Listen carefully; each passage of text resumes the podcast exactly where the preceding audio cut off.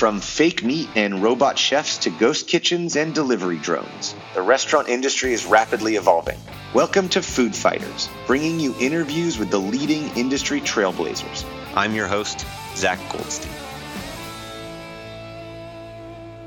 Welcome back to Food Fighters. I'm your host, Zach Goldstein. Today, I'm excited to be joined by Jill Taylor. Jill is the CEO of Burgerville, an iconic restaurant brand in the Pacific Northwest. She's been involved with Burgerville for more than two decades as a consultant at the Taylor Group. And before jumping into the seat of restaurant CEO, Jill actually began her career as a pediatric nurse working at Oregon Health and Science University and Doernbecher Children's Hospital. Jill, welcome to Food Fighters. Oh, thanks. Thrilled to be here. Great to join the conversation. Well, I'm excited to chat with you because you have taken over a brand that has been around for 60 years. Uh, and that is a testament to, to the longevity of, uh, of a great restaurant concept, but it's also a challenge as a CEO. Yeah. How do you balance, ba- balance the nostalgia and history of a prolific brand like that with modern customer expectations who are looking for fresh experiences uh, uh, and, and technology to go along with them? It's a great question. Um, one of the things that Burgerville has been behind the scenes, they don't advertise it much. They've been fairly innovative over the years, staying ahead of what's happening with people and what's happening with food. Uh, and and we keep that as a conversation in front of our guests, and then we express it through our menu. So there are some items, for example, on the menu that have been there uh, for the whole probably 60 years I think sometimes we've tried to to move some of those menu items off, and the guests will come back and say, "Hey, where did my colossal go?"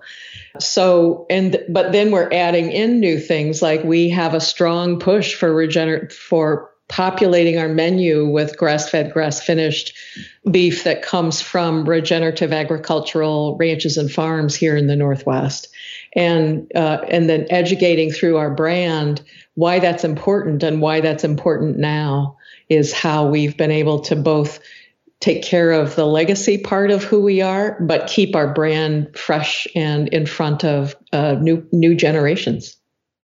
As we record this, we're in we're in late May, uh, and one of the things that is is on the forefront of any restaurant leader is what has been labeled, for instance, by Nation's Restaurant News, uh, a labor shortage or a labor crisis.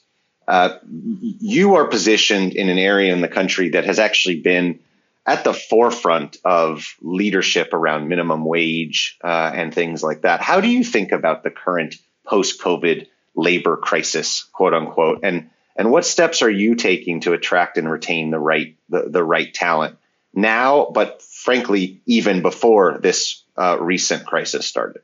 So Burgerville is guided by its mission and vision, um, our mission of serve with love and our vision to make the Pacific Northwest the healthiest region. So we actually pay attention to what is this showing us? As we hit uh, this labor shortage and having come through crisis, we're aware of what's happening in the world and that impact on people, and then what that means for the restaurant industry. So we have been really working to see a level of training and development uh, is part of how we're beginning to do that, as well as staying ahead of minimum wage. And then, of course, people we're looking ourselves are moving to a $15 an hour wage just because of that shortage. And, and Burgerville weighs um, both our local presence and our impact on the economy, plus our impact on the environment, and then how to support and, and take care of our people and attract that kind of labor. You know, we ourselves are challenged um, moving forward, and we're looking for fresh solutions through our mission and with our commitments and our values in place. How have you thought about that challenge? I mean, one of the concerns that restaurants often talk about is once we increase uh, wages, there is no going back. It's a one directional movement towards higher hourly pay. Uh, yeah. And yet, there is clearly a national conversation about minimum wage happening right now. Uh, many of the cities in the Pacific Northwest have had uh, the highest mandated minimum wages in the country, um, making it hard for you to be ahead of of where those mandates are. I would imagine. Um, yes. But what, what, what, how do you strike that balance uh, as you think about where you're leading versus where you just want to fall in line with, with local ordinances?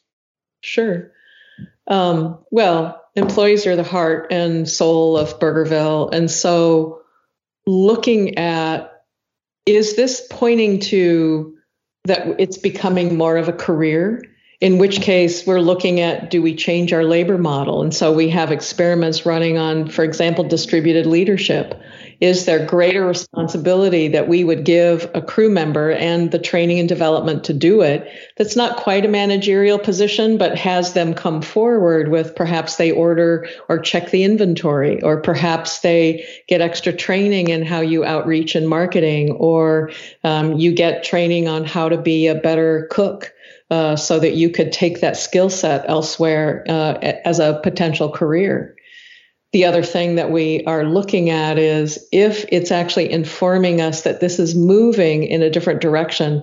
The current generation seems to be moving t- more toward I don't know if I want a job, but I need a job because uh, while I'm trying to create my own thing, whatever that is, um, I need to have a certain number of hours to be able to pay for things. So we're looking at that place where we could say, what is, you know, what is the purpose for you in terms of your career and where you are and how can we come up under you to give you that kind of training, change our labor model and prepare you for a different world that we're transitioning into. Really interesting. Uh, and it ties to this this point you made a, a little earlier, but it's broader around your vision of making the Pacific Northwest the healthiest region on the planet. As you think about your role uh, as a burger focused restaurant or a historically burger focused restaurant, how can you do that? What are the what are the biggest levers you have to commit to the health and wellness of your region? Mm-hmm. Another great question.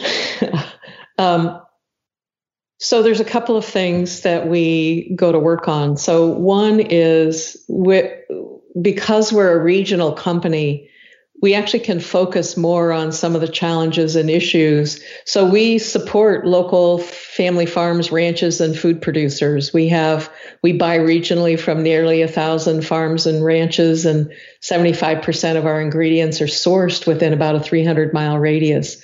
What that begins to create is a kind of platform in which, together with our supply chain, uh, we can we can move toward food security. We can move toward helping millennial moms or moms, period, choose if I have to get fast food, can I count on somebody that's going to bring me healthy beef, healthy items with no preservatives and, and junk in the food, even though it, it's fast food? How can we begin to do that? And then how can we have that Im- impact the economy? And while we're at it, create uh, the sustainability through our food and business choices that actually help us create a healthy environment for a healthy region for a healthy community. So we're we're trying to do it at multiple layers just but not overextend. Mm-hmm.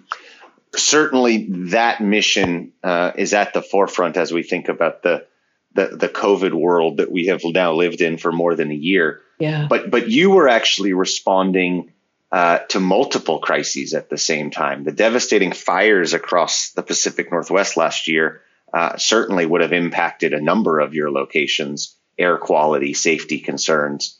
Uh, yeah. How did you weigh your options as a leader in your organization, and, and what allowed you to uh, adapt dynamically to such a, a, crazy period of time? Yeah, crazy is right. Um, well, first and foremost, health and safety is one of the highest priorities for our employees. And when we started to get the reports of bad air quality and our employees, uh, managers were calling in saying, I don't, people can't come. They have, some of them have asthma. This is, this is really, I don't know how we're going to deal with this. We actually made the decision to close the restaurants that were temporarily close them that were most affected by the air quality what that began to do was create a, a, a, whole new level of loyalty and, and our employees understanding the commitment that we have to them. We could sacrifice them for profit, but in the long term, that wouldn't have us uh, show our employees that we we care and we support their health and safety we've found that as we do that and as we work in that similar way with our supply chain, we were able to bounce back and have profit by the end of the year. But it was a big hit on us and a big decision to close the restaurants. But it worked out. Yeah, I believe it. And and honestly, especially having probably had to make the exact same cost calculus just literally months earlier. Yeah with the uncertainty around COVID. And so having the pain of shuttering restaurants for some period uh, in the immediate aftermath of COVID and the uncertainty there, yeah. only to reopen and then have the fires create a second event just months later. Uh, that's a lot of shock to the system. Yes, it has been. Um, we, because of the way we have chosen to work with uh, healthiest region, our employees, and our local supply chain, we've been able to create, uh, and the development that we do with people, we've been able to help create a level of resilience so that our people working hard, impacted, don't don't mistake, yep, that's there, but having the kind of and having the kind of support that allows a level of resilience to emerge is what we found by investing in their development and investing in their health and safety. So we see it more less as a spend and more as an invest because we know in the short term people can make it through shock because we have support for that and in the intermediate to longer term then we we have that level of commitment and loyalty that has people start to emerge on the other end of it I can't say it hasn't been challenging though. It has been. Q&A with the restaurant industry's leading disruptor. This is Food Fighters, the podcast.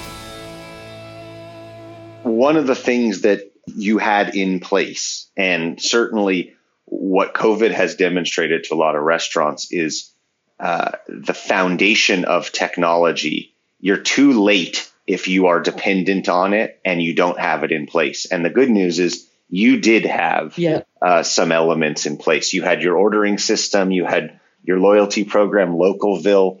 How have you leaned on those pieces of technology to help your restaurants bounce back? Yeah. Uh, and where did you choose to invest further um, uh, because of COVID? Yeah. Well, going into COVID, we had mobile delivery set up with DoorDash and we had our mobile ordering app. And so initially it was while we were fine tuning our app, of course, there was drive through that was just busy all the time. And then what we saw is because we'd been working on our loyalty program, we said, well, let's launch it now because it will help people both get some rewards and have them know who we are. And uh, it was in shuttering the dining rooms, keeping drive through open, and making the investments in digital, that's how we made it through.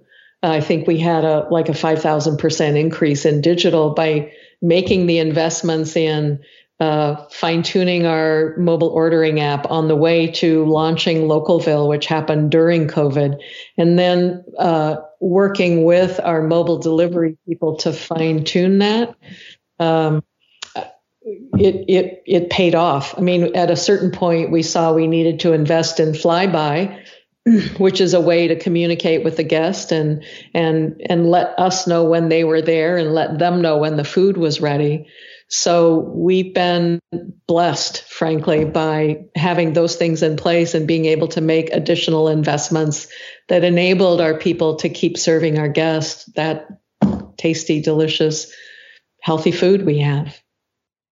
You mentioned a, a five thousand percent increase in, in in digital orders, uh, and that has been a, a consistent theme across these conversations. Is is restaurants that had that that foundation in place saw demand shift to digital. Yeah. One of the the other things that we know has happened broadly is a huge shift to third party delivery. Yeah. Uh, brands that would have uh, or consumers who would have normally experienced your brand at the restaurant, whether dine in or or pick up and, and take away, are were ordering delivery in COVID. Yeah, and obviously that has significantly different margins uh, in your business. How have you thought about balancing? The, the important role third party delivery plays in servicing the demand for your customers with also the potential risk of losing that direct relationship and losing that significant margin. Yeah. One of the things that we do because of who we are with our local suppliers, we feel like, for example, DoorDash, we have primarily been working with DoorDash. We haven't gone to other mobile delivery apps as of yet because what we're wanting to do is to create that kind of relationship where they're helping us and we're helping them so our brand doesn't get lost they win, we win, and that's how we would like to approach it. They've they've provided some great support.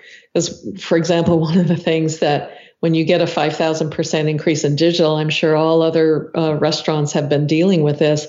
You actually have to create a new flow in the restaurant to because digital orders don't come one by one like it would through the drive-through or, or at the order at the cash register in a dining room. They come forward all at once and then they slow down and then they come in all at once and it's very asynchronous. And so to be able to uh, keep moving uh, the orders through the restaurant is is part of what we're working to fine tune right now and DoorDash is uh, also helping us do that uh, with some of the research and some of the pieces that they can bring forward in the work that they're doing on their own brand. It's Great. The interesting thing about being a regional brand is you must get many questions around do you intend to stay regional? Do you intend to expand uh, uh, to across the country?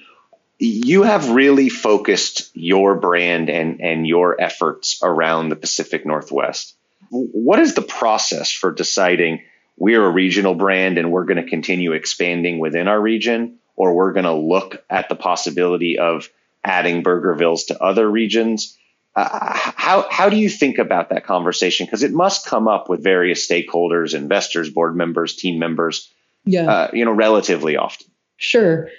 Um, you know, I think one of the things in the QSR industry is to get to a certain scale that can give you then a certain level of profitability. Uh, and so we've been looking at just what is that scale and how would we do that in the region? And then what would that mean to grow nationally?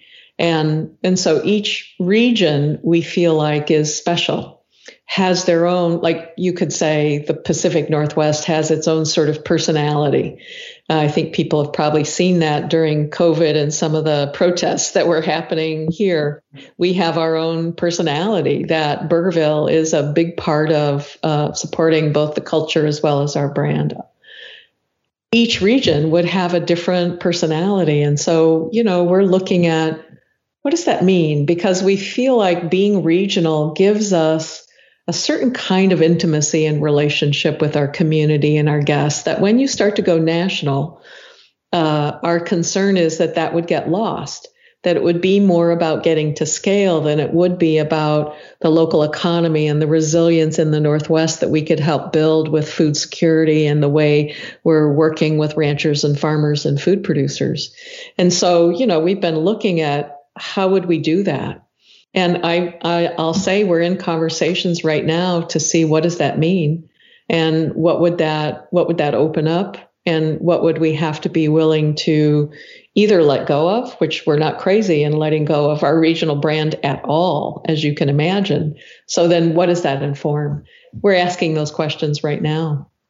Yeah, it's it's really interesting, and I like I like the framing of uh, a, a regional identity can be preserved in a different region, but it necessitates the possibility of a different identity. Uh, and what does that what does that look like if you were to do that? Um, it may not be Pacific Northwest Burgerville in a different region if those are not the same principles that that uh, will make you successful there. Yeah, yeah, exactly. So I wanted to wrap up our conversation. Any CEO in the restaurant world has has had a, a fairly stressful year. Uh, you bring a, a, different perspective, though, in in that stress. Uh, as a pediatric nurse, you've seen uh, qu- quite a bit of of stress as well in your previous career. Tell me about some of those formative experiences uh, and what you've drawn on through uh, a really unprecedented year in the restaurant industry. My uh, experience in hospitals, I think the last one I worked at was Los Angeles Children's Hospital in the intensive care unit. And so you would get used to a car accident coming in with with kids injured or drownings with kids needing to be revived. And so you started to develop a way to be with the crisis and keep breathing and stay present to what's happening and do what was necessary to do. Um, additionally, I worked with kids in cancer. Uh, and that's a whole different kind of impact on a family. It's a it's more slow going than a big crisis. And so I would say both sides of that had me appreciate what it takes to be well and resilient moving through things like that, whether it's the impact of uh, an oncology experience with their child and a potential death in a family, or the crisis of a, a, a big accident or a, a big event. And um, being grounded through that and being able to just keep breathing and be present and not make up a lot of stuff, not get into it, but also pay attention to the feelings and don't let them uh, build up.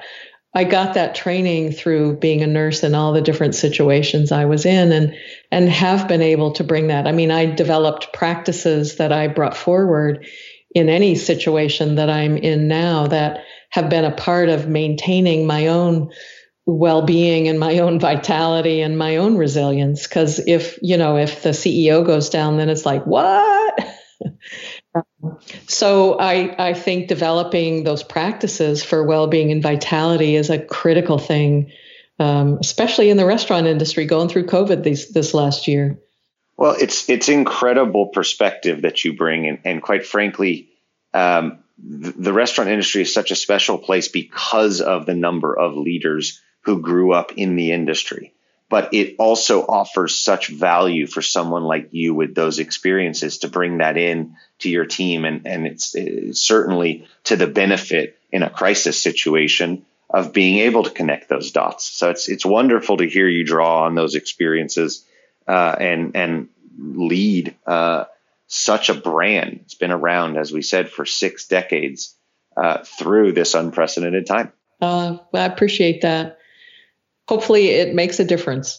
I'm sure it has, uh, and and Burgerville is doing that in your region, and we look forward to seeing what that looks like next. So, Jill, thank you for joining us uh, on Food Fighters. Enjoyed the conversation, uh, and we'll uh, we'll be rooting for Burgerville uh, in, in these upcoming years as you make some of these tough decisions. Perfect. Thank you so much. This was a pleasure to be in conversation with you, Zach. You've been listening to Food Fighters with me, Zach Goldstein. To subscribe to the podcast or to learn more about our featured guest, visit thanx.com slash foodfighters. That's thanks spelled T-H-A-N-X dot com slash foodfighters. This podcast is a production of Thanx, the leading CRM and digital engagement solution for restaurants. Until next time, keep fighting, food fighters.